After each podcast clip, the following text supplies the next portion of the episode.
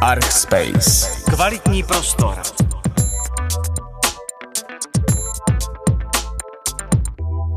Dámy a pánové, vítáme vás u 22. dílu našeho podcastu Archspace.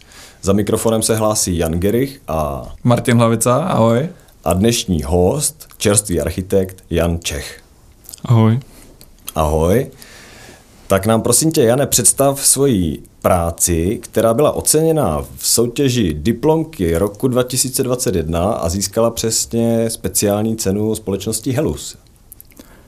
No, tak uh, je to, projekt se jmenuje Rius Centrum v severním městě s podtitulem uh, Dílny sídliště Ďáblice a je to uh, vlastně návrh budovy dílen, pronajímatelných dílen, uh, která obsahuje i veřejnou dílnu a právě to Rius Centrum. Mm-hmm. K čemu se možná dostaneme dál, nebo nevím, jestli to mám rovnou vysvětlit. Reuse znamená reuse by the way, to byl můj poznatek před začátkem toho rozhovoru. Výborně jsi to vysvětlil, už jsem se bál, že nebudeme mít už dál o čem mluvit. Řekni mi, ty máš jakou vazbu k sídlišti Ďáblice? No vlastně žádnou. Jsi ďábel? ne, myslím si, že spíš nejsem. Ale to sídliště je vlastně jedno z mých jako hodně oblíbených v Praze. Mm-hmm.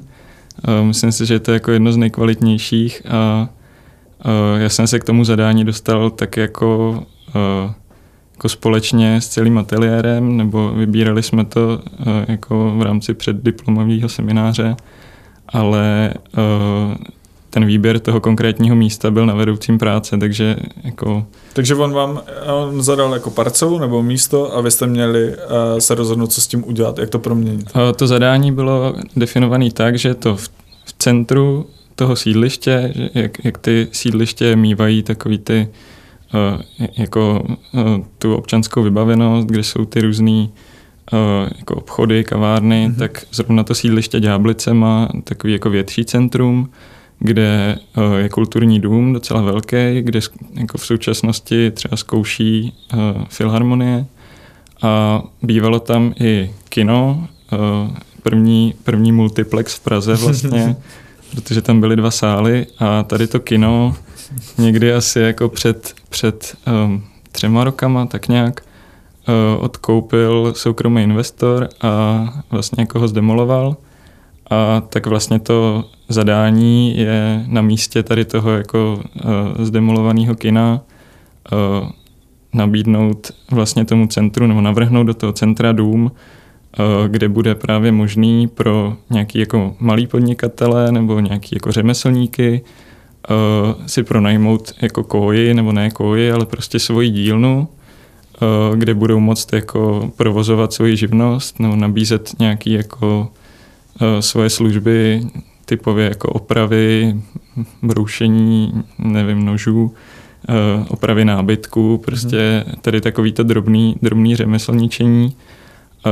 protože, a, a to bylo právě i, i eh, jakoby předmětem toho předdiplomu, že jsme vlastně vybírali jakoby tu funkci, kterou chceme navrhovat, nebo jakoby to, o čem by mělo, měl, měla být ta budova.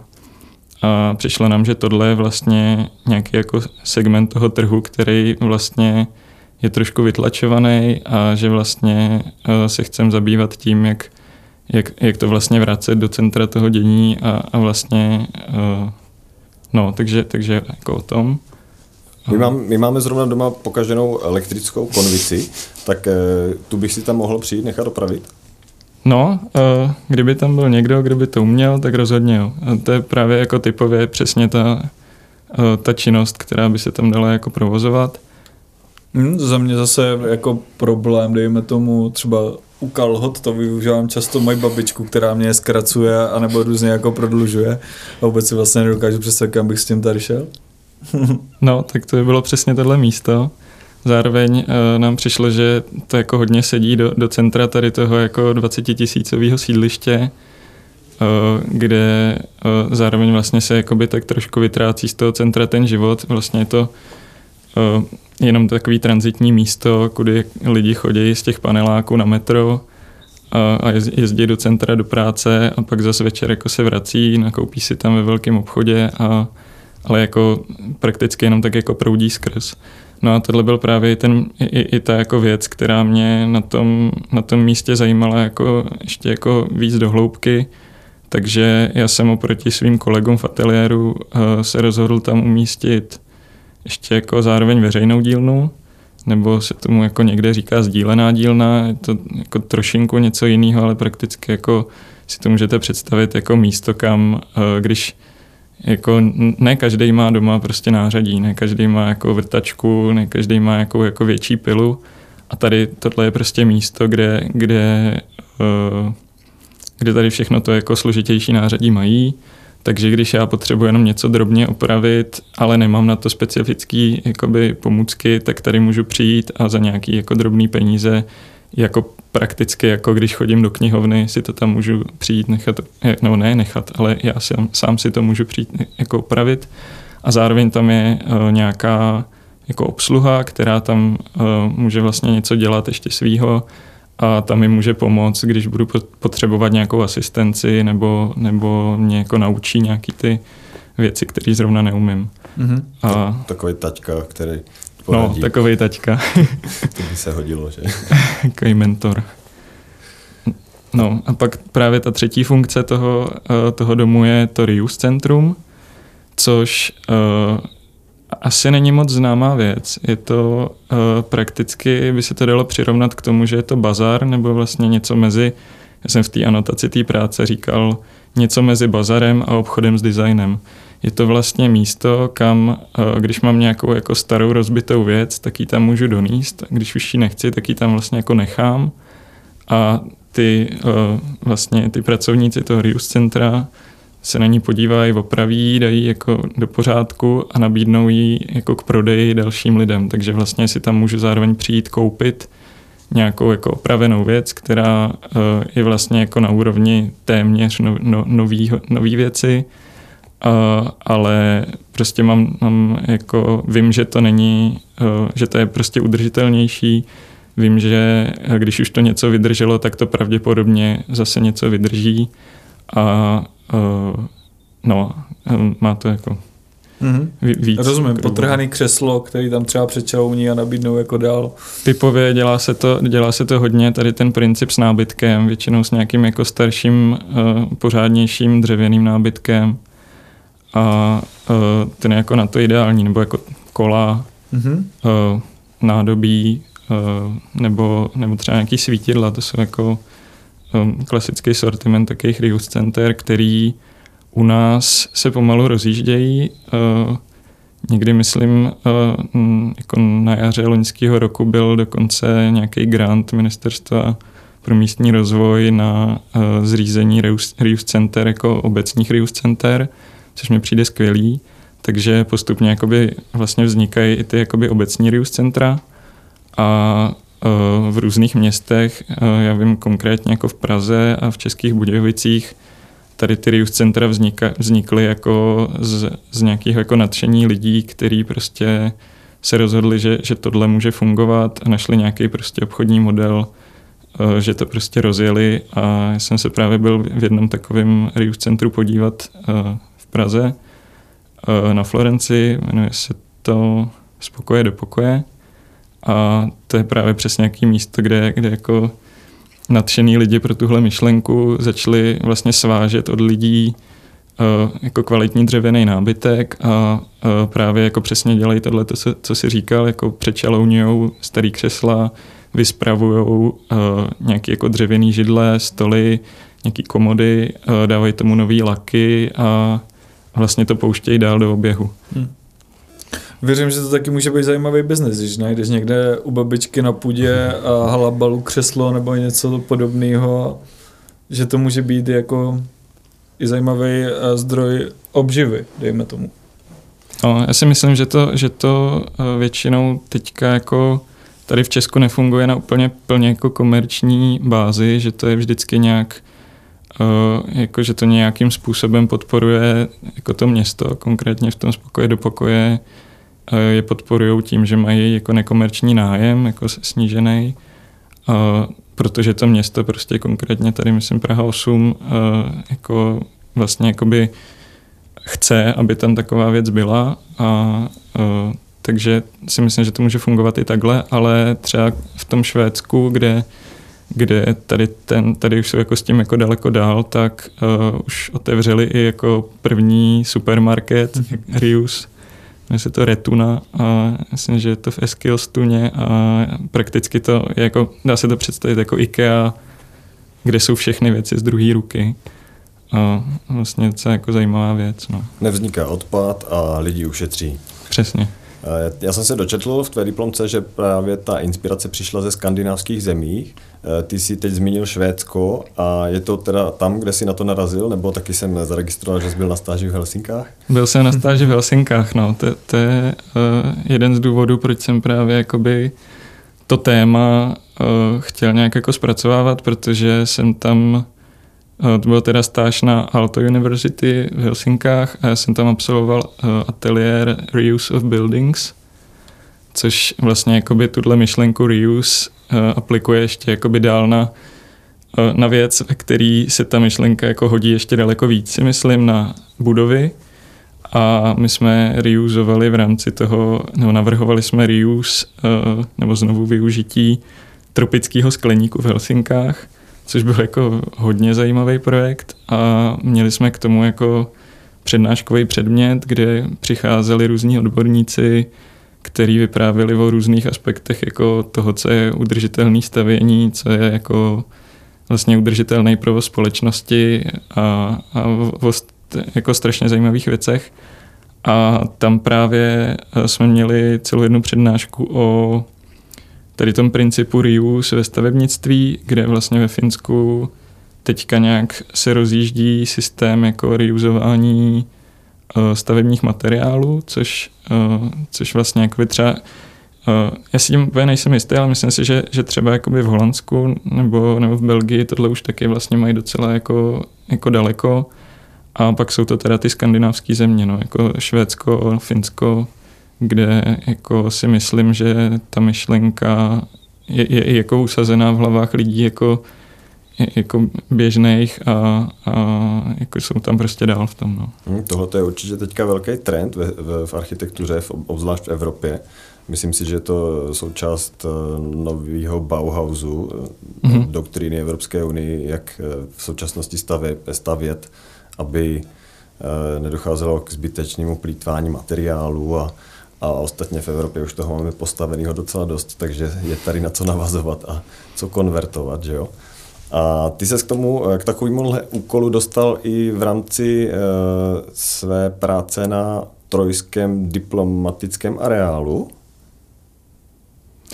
A ah, jo, to je pravda, no, to je pravda. A to byl předchozí projekt, jako e, No, to už je třeba tři roky. To jsi dělal ještě před tou stáží? To jsem dělal ještě před tou stáží, no. To, eh, ale to bylo spíš motivovaný tím, že my jsme jako ateliér zpracovávali to, eh, tu troju jako čtvrť a to bylo zrovna v ateliéru Cikán, eh, nebo Cikán Ertl, kde vlastně ten princip práce je takový, že ta parta těch studentů si společně vlastně jako projde to území a Eh, ty starší eh, určí nějak, jako, kam by měl směřovat ten urbanismus té oblasti a potom ty mladší eh, si jako rozeberou dílčí vlastně jako úkoly v tom území a v tom území je tady ten Bočanův diplomatický areál, který je jako... Popiš nám to trochu.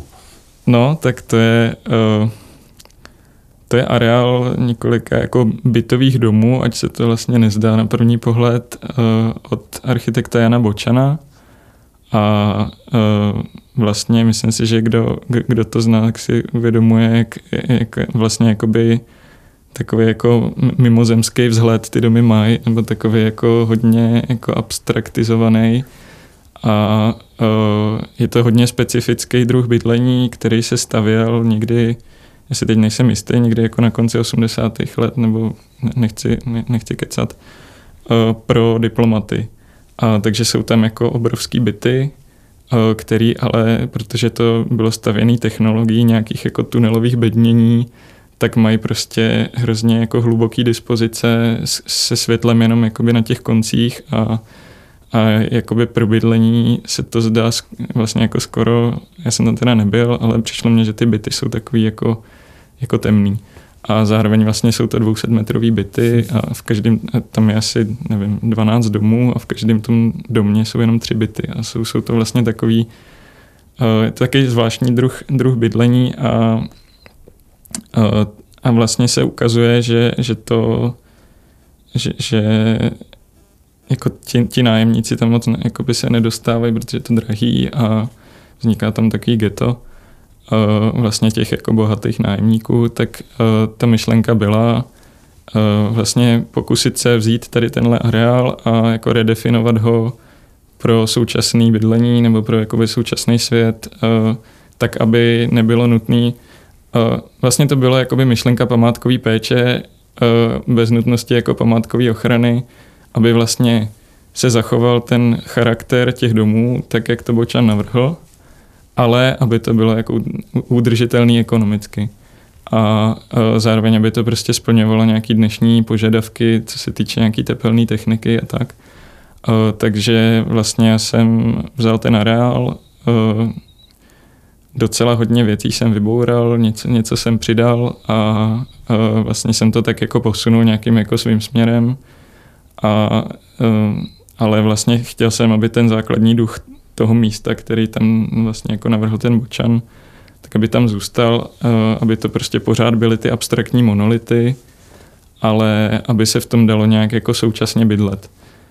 Jako zpětně ten projekt hodnotím tak, že, že jako Dneska bych ho udělal jinak, ale jakoby tady ta myšlenka, na který ten projekt stál, mně přijde jako důležitá. No. Ono se to ve své době minulo účinkem. Ti diplomati se tam nějak nenastěhovali, že?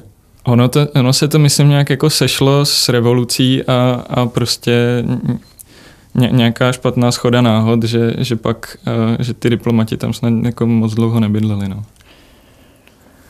Já jsem se díval, co dalšího zajímavého si zpracovával a zaujalo mě, že od eh, rezidenčních projektů a bydlení eh, přes eh, diplomatický areál se dostal k, té, k tomu skleníku v Helsinkách v areálu Vysoké školy přírodovědy a pak si zpracovával dokonce novou národní knihovnu. Je to pravda, no. Tak, eh, tak ty úkoly tak jako bobtnali, bobtnali až, až na tu národní knihovnu. Tak eh, při, přibliž nám svoji národní knihovnu a eh, kam si ji umístil. No, to, byl, to, to je můj hodně oblíbený projekt, teda. To bylo asi asi je potřeba říct, že já jsem hodně našel takový, jako, hodně jako našel svoje místo v ateliéru Kuzemenský na, na fakultě architektury ČVUT kde jsem strávil asi 6 semestrů a, a tohle, tohle zadání se dělalo právě u Michala Kuzemenského a bylo to jako jedno z nejambicioznějších zadání, co se tam dělalo. A právě jako vycházelo to přímo vlastně z té soutěže nechvalně proslulý. Mm-hmm. Jako zadání bylo definované tak, že jako máme vybrat ideální místo v Praze, kde to podle nás má být. A na to místo máme navrhnout tu novou budovu podle toho programu z té soutěže. Takže my jsme všichni dostali jako osm stránek tabulek e, jako prostorového programu a to jsme se snažili jako naplnit, jako kdybychom se účastnili té soutěže. Ale jako by mělo to právě tady ty dvě části, jedno výběr místa a druhý jako navrhnout tu budovu. A já jsem se teda rozhodl e, to umístit místo hotelu Hilton na Rohanský nábřeží, což je trošku kontroverzní. Bylo tam právě tady to, jako když jsme mluvili o tom reuse, tak kolegyně z ateliéru, který na to dělali diplomku, uh, tak uh, se rozhodli vlastně jako znovu využít nebo jako reusenout Hotel Hilton sám. Lenka Levíčková s tím pak byla, myslím, druhá tady v té soutěži, kvůli který tady dneska jsem. A to byl teda jako fakt hezký projekt. A, no a já jsem tehdy tu tezi postavil tak, jakože to celé místo je takový trošku jako takový ucpaný tím, jak, jak, tam, jak tam možná jako bez nějaký jako dostatečný regulace se tak jako snesly ty veliký domy. A, a přitom je to ale vlastně uh, jako hodně důležitý místo v rámci Prahy. To tam vlastně v tom projektu je taková jakoby urbanistická úvaha, že vlastně jakoby uh, v centrální Praze se jako opakují důležitý náměstí a důležitý jako veřejný prostory zhruba po pětistech metrech a vždycky vlastně uh, jako navazují navazují na ně ty jako předmostí těch důležitých mostů a to samé je právě tady to místo uh, na té Florenci, jako tady ta jako jizva po, po těch městských hradbách, a která si myslím, že, že jako už, už dávno, dávno potřebuje nějaké jako řešení, ale kvůli jako spoustě různých návazností tam uh, je to prostě hrozně jako zauzlované místo. A tak já jsem si prostě řekl, Eh, že si to postavím jako akademickou úlohu, nebudu řešit jako teďka, jestli je to udržitelný nebo není. A řekl řek jsem si prostě, co kdyby to místo vypadalo jinak. Jako bez toho jako řešení, jak by se k tomu došlo, tak co kdyby to vypadalo jinak. A navrhnul jsem tam právě tu novou národní uh, knihovnu, uh, taky vlastně jakoby s myšlenkou toho, že naproti přes řeku je plánovaná filharmonie, že ten Hlavkův most je jako hrozně důležitý most eh, s tím, že vlastně jako v budoucnu se má sklidnit jako magistrála, takže vlastně se z ní jako má potenciál stát nějaký jako bulvár, kolem kterého třeba lidi budou chodit, že to tak jako může nastartovat jako rozvoj tady téhle oblasti k nějakému jako lepšímu stavu. A, takže jsem vlastně na to, na, jako k tomu předmostí tady toho uh, Hlavkova mostu navrhnul tu uh, Národní knihovnu, která, a to se dostávám k té druhé části té úlohy, uh, k tomu návrhu té samotné budovy, je, má takovou jako nízkou podnož a pak má velkou 85 metrů vysokou věž, ve který je ten, uh, ten jako archiv, takový to jako bájný, jedna kniha nebo jako jeden výtisk od každé knihy, která tady kdy vyšla. A tak to je prostě schovaný tady v té věži, která díky tomu, že je v tom ten archiv, tak nemá žádný okna. Je to prostě obrovský blok, který tam prostě uh, sedí a je vidět ze všech stran.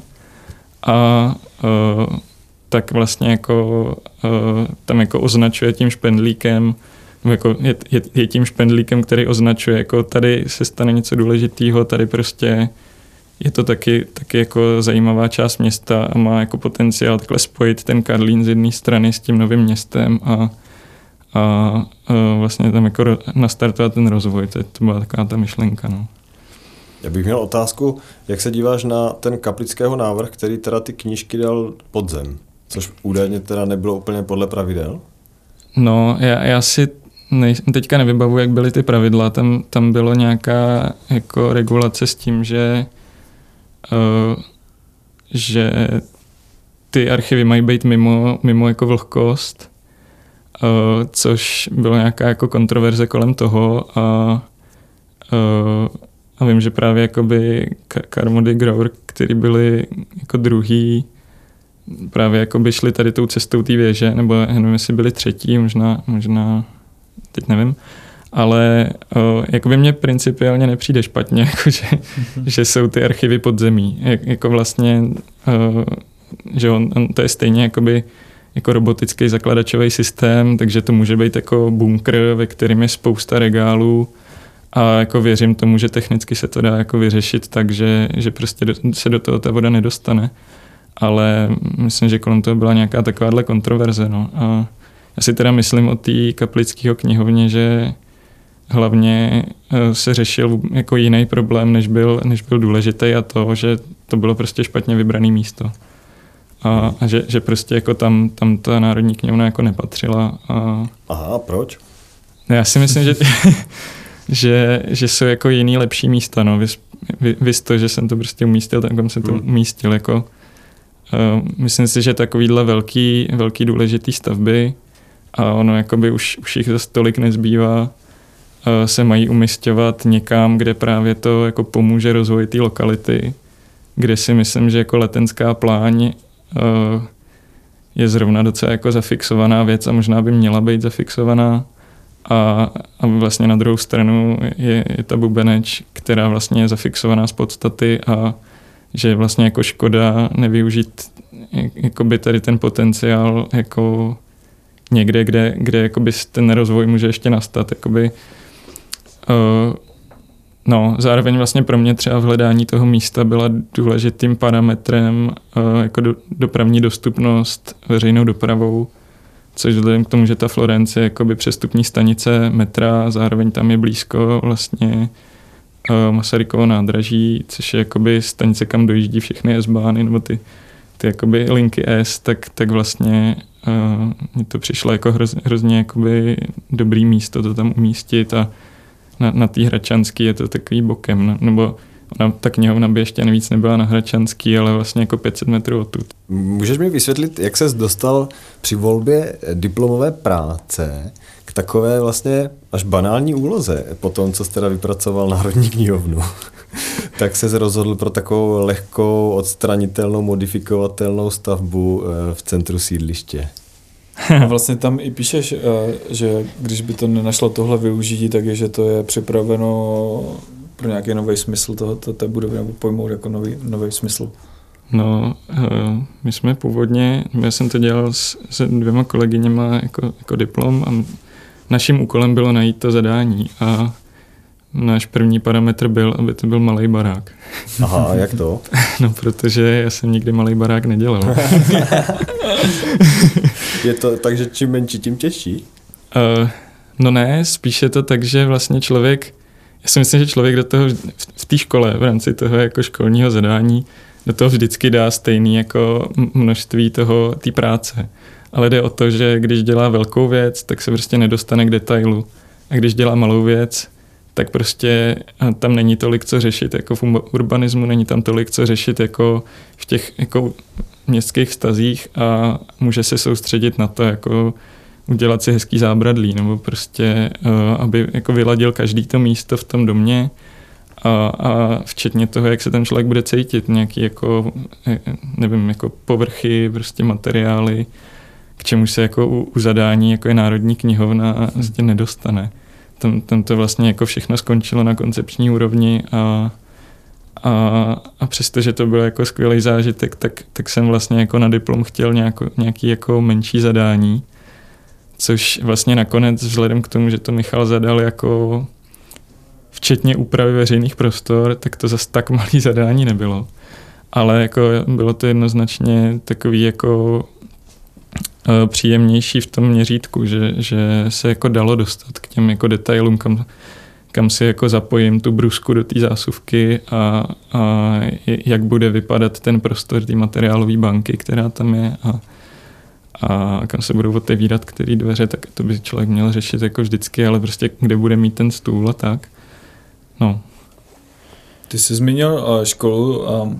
Jaká zkušenost pro tebe na ČVUT byla nejúžitečnější? no, to je těžká otázka.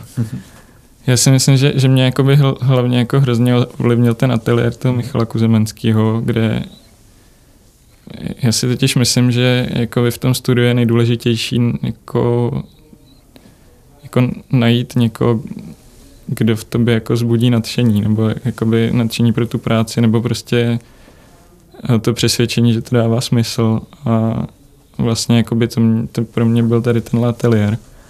A uh, takže jakoby to, to bylo jako asi nejdůležitější věc a možná proto jsem tam strávil jako půlku studia a navíc tam je to takový jako, že, uh, se na všem, nebo jako z začátku se hodně pracuje společně a pak se vyjede po pěti týdnech na, na Kačeří, do, na Broumovsko do, do, do takové chalupy a pět dní tam prostě se prezentuje a, a v noci pije pivo a, a, a je to úplně taky jako, je tam takový team spirit prostě a no takže, takže takže asi tak, jako to, to, to pro mě bylo taky jako nej, nejdůležitější věc na té škole.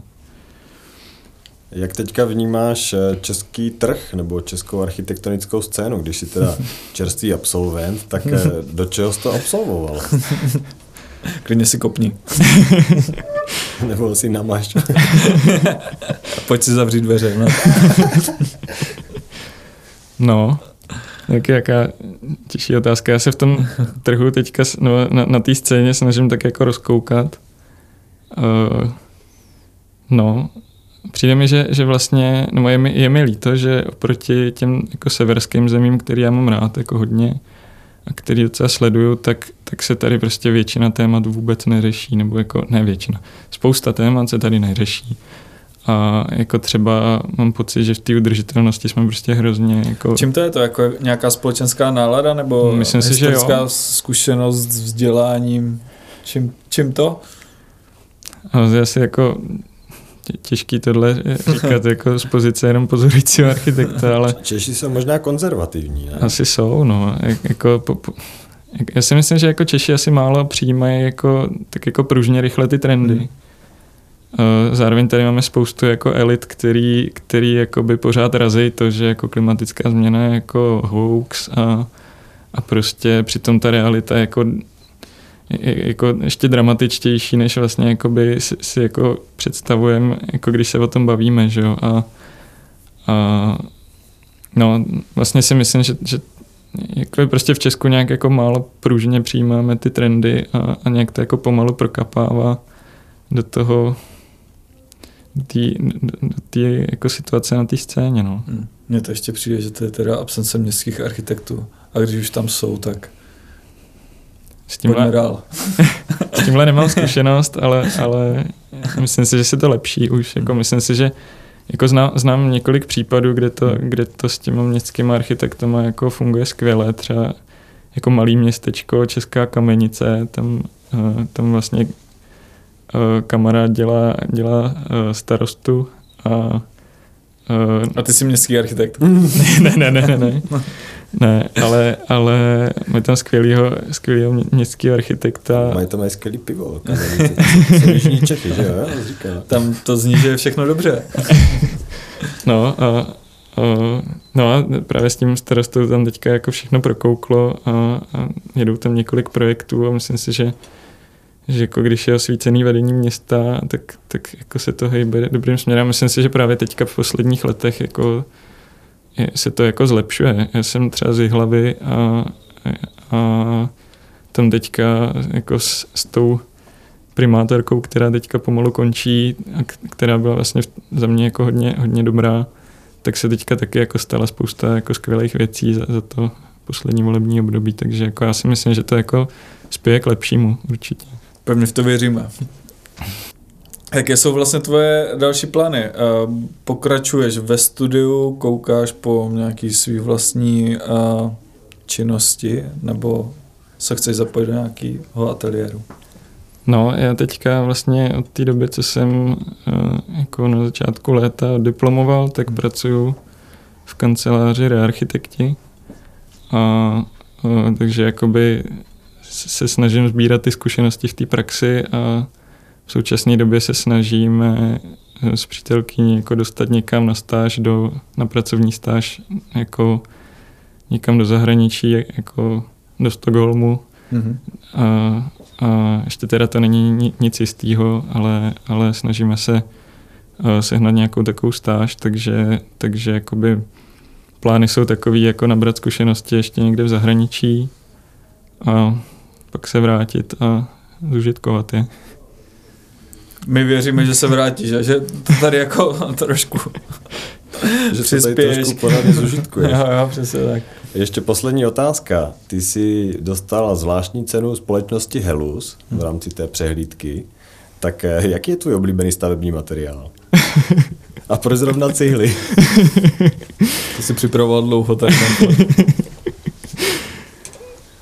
No, uh, ne, jak já nevím, já si myslím, že oblíbený stavební materiál, tak každý prostě projekt potřebuje nějaký stavební materiál a, a ne, nedá se to jako říct, že je jeden oblíbený stavební materiál, tak já moc nemám rád tady ty otázky typu, co je tvoje nejoblíbenější jídlo, tak, tak uh, no, ale, ale v rámci toho, v rámci toho, to je taková spíš perlička, v rámci toho diplomu jsem jako se koukal na různý jako alternativní materiály a zjistil jsem, že tady někde na Jižní Moravě nějaká firma uh, se snaží vyrábět uh, jako konstrukční desky z odpadků, hmm. z lisovaných odpadků, což mi přišlo vlastně jako docela jako hodně zajímavá věc. že vlastně místo toho, aby se používaly jako OSB, OSBčkové desky, tak, takže se dá prostě použít slisované odpadky, které se prostě nějakou jako vysokou teplotou zbaví těch jako bakterií, které v tom jsou, prostě se, se jako vylisují do, do pevné desky, takže Mluvil jsi o tom, že u nás se ty současné trendy eh, dostávají spožděně. Jaký teda je ten současný trend v architektuře?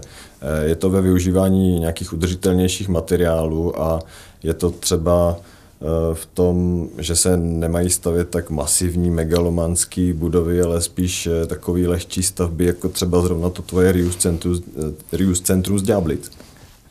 No to je právě, to je, to je vlastně vtipný, protože ono to moje Rius Centrum je navržený právě naopak, aby nebylo jako lehký a, a jako že to není dočasná stavba. A abych odpověděl na tu otázku, tak si myslím, že nebo takhle, já, já si myslím, že jako na každý jako tý, tý lokální scéně se prostě jako dějou jiný trendy. Na tom, co sleduju já, tak vlastně, nebo jako to, to co zajímá mě v té udržitelnosti, tak jakoby ten trend jako koukat se na ten problém daleko komplexněji, než jsme se koukali doteď, že to není jenom o materiálech, že je to prostě i o vážení všech jako možných jako vstupních parametrů a, a o, o jakoby jako sledování celého životního cyklu té stavby, takže jako nekoukat se jenom na to, jaká je, jaká je ta zátěž jako při stavbě té budovy, ale i jako provozu a pak jako při její likvidaci. A, a tak právě uh, jakoby i pod, pod vlivem tohohle já jsem ten dům navrhnul tak, uh, vlastně jako nej, nejlepší formulace mi přijde ta, ta z té anotace, že ta, ta budova je vlastně trvanlivý regál uh, z betonu, z železobetonu, uh, který prostě něco vydrží. A uh, stejně tak jako prostě tam kolem jsou baráky, který, který jsou z betonu a dají se prostě znova použít tak uh, jako s většíma nebo menšíma obtížema, tak prostě jsem se snažil ten barák udělat tak, aby se dal znova použít co nejmenšíma obtížema. Že, že vlastně ta dispozice toho domu, jakoby, jako, jsem se snažil, aby byla co nejvíc jako jaká pragmatická, jednoduchá a, a aby prostě, když se jako třeba za 20 let ukáže, že to byla jako lichá cesta, tak aby se dalo prostě v tom udělat něco jiného.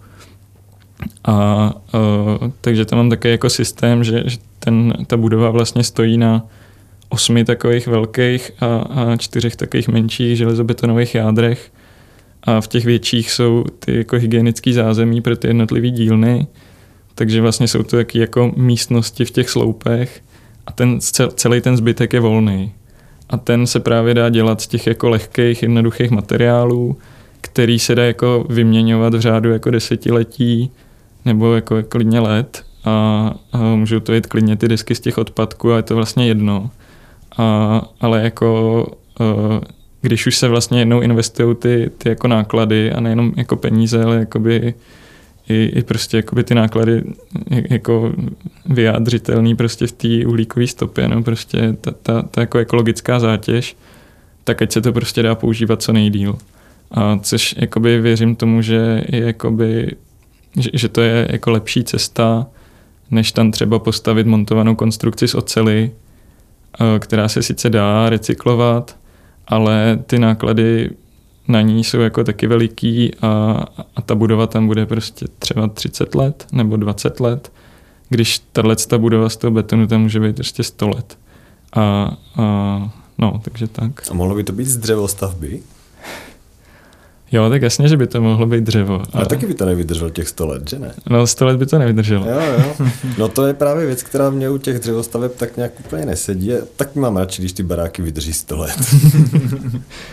no, a, no tak to, to, je právě to téma toho reuse, to se aha, vracíme aha. právě k tomu tématu, uh, že mně přijde jako důležitý, aby ty domy se mohly jako využívat furt dokola že činžáky na, na Vinohradech, no, jako my, my Pražáci pořád používáme ty Vinohrady pražský, kde jsou ty činžáky prostě z toho 19. století, kde teďka sídlí spousta architektonických kanclů, no, zubaři prostě a, a vlastně jako nemuselo se do toho domu jako stavebně skoro šáhnout, tak, tak jsou podle mě jako udržitelnější než, než nějaký jako montovaný jakoby baráčky. No. Super, tak my ti moc děkujeme za návštěvu a držíme palce s další kariérou. Díky. Chce daři. Díky, že jsi přišel. Ahoj. Ahoj. Čau. Archspace. Kvalitní prostor.